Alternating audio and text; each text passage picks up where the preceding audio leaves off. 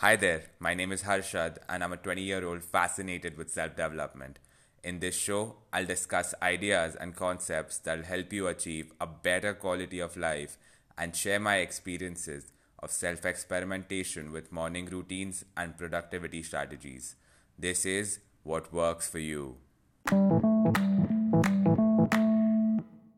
I recently did an Instagram poll to find out the one thing people would like to change in their daily routine. And not surprisingly, every single one of them said they'd like to change their sleep schedules. I've already done an episode on sleep titled Rise and Shine in the morning routine series. And this episode has a small overlap, but most of it are things I haven't shared before. I've covered three themes dealing with your work on Netflix extending into the night, a few external factors you can start working on today, and finally, working your way around those racing thoughts that enter your head when it hits the pillow. So if you've been wanting to sleep early but can't, here's how you start. Define the time you want to wake up in the morning precisely, 7 a.m. or 8 a.m. and then based on the number of hours you need, calculate what time you'd like to go to sleep. Once you've done that, set a clear intention. Be very specific and say, I'm going to slowly and gradually start sleeping at 11 p.m. It's okay if you slept at 2 a.m. last night we're going to try to bring it down, but remember, it's not going to happen in a day. That's why our intention is to slowly and gradually bring it down to your desired bedtime.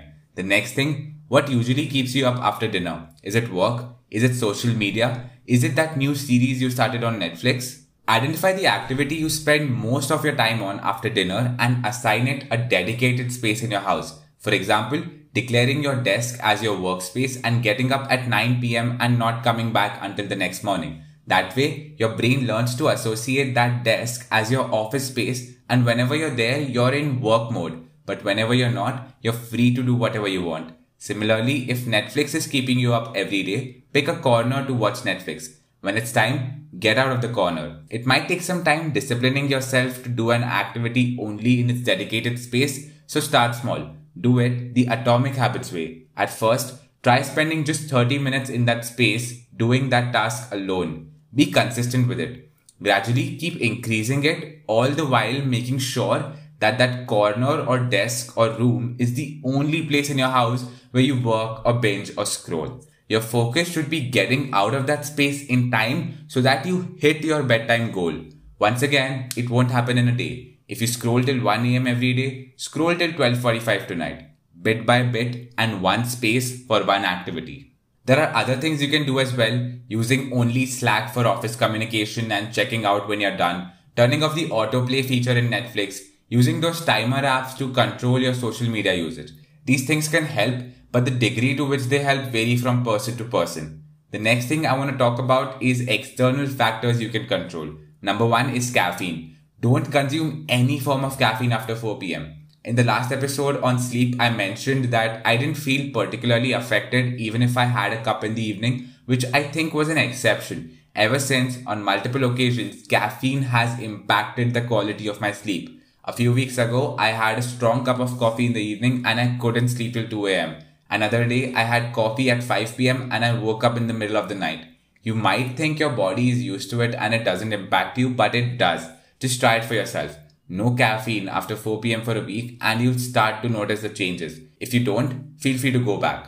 Number two is sunlight. As soon as you wake up in the morning, get some sun. Sun rays play a major role in solidifying your body's sleep cycle or circadian rhythm. I went into the science behind circadian rhythms and hormones in Rise and Shine, and if you're interested, check it out. To sum it up in a sentence, Sunlight tells your body when it's time to feel energetic, and a lack of sunlight tells your body it's time to feel drowsy. Number three is exercise. Getting some regular exercise is beneficial because it helps you fall asleep faster. Finally, I want to come to a major roadblock to sleeping early our thoughts. Sometimes people term it as overthinking, but I'm not sure if it's the right word. To put it better, your mind is racing with thoughts and jumping from one thing to the next recollecting events that happened or could have happened during the day. Soon you can't sleep, you pick up your phone, and before you know it, it's 3 am and you're vibing to. What you doing? What you doing? Where you at? Where you at? The number one way I know to fixing this is using a sleep meditation. Journaling works too, and I'll come to that in a bit. There's this amazing meditation app, you've probably guessed the name Medito. Medito has this pack for sleep meditations and they work all the time. Playing a sleep meditation is much easier than getting out of bed and journaling. There are two things that I've picked up from those meditations. The first one is an intention to sleep. Mentally telling yourself, hey, nothing else matters right now. It's time for my body to rest and refuel. That really helps you in setting your mind to sleep well. The second one is the existence of a virtual box to hold your worries. If you have a lot on your mind, just imagine that there's a box by your bedside and you can put all of your worries in there to sleep easy and it'll still be there in the morning for you to go through it. When you play those meditations, they just help you wind down through breathing exercises and drift into a good night's sleep. The app also has something called Sleep Stories, which is super fascinating. I've added the Play Store and the App Store link in the show notes. If you would prefer journaling, you can try stream of consciousness writing. What that means is writing whatever's there in your head without any judgment. As your thoughts jump, you write about them. A rule I like to follow is once I start, I keep writing till I reach the bottom of the page. A nice calming feeling washes over me when I see that page filled with my thoughts. If need be, I'll write another. That's something you can try for yourself too. I'd recommend keeping a separate notebook or notepad for this and write with a pen. Typing out your thoughts isn't the same. Finally, in the last episode, I mentioned that I use my phone when I'm in bed to reward myself with one episode, but I've stopped doing that. I sleep better that way and my eyes feel less strained. So once you're in bed, play the meditation if you have to, but don't use your phone no matter what. We were talking about dedicated spaces before. Make your bed your dedicated space to sleep. That's it for this episode. Thank you so much for listening. I hope you enjoyed this episode.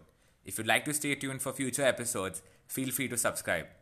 I'd love to hear your feedback, so you can go on to anchor.fm slash what works for you and send me a voice message. Until next time.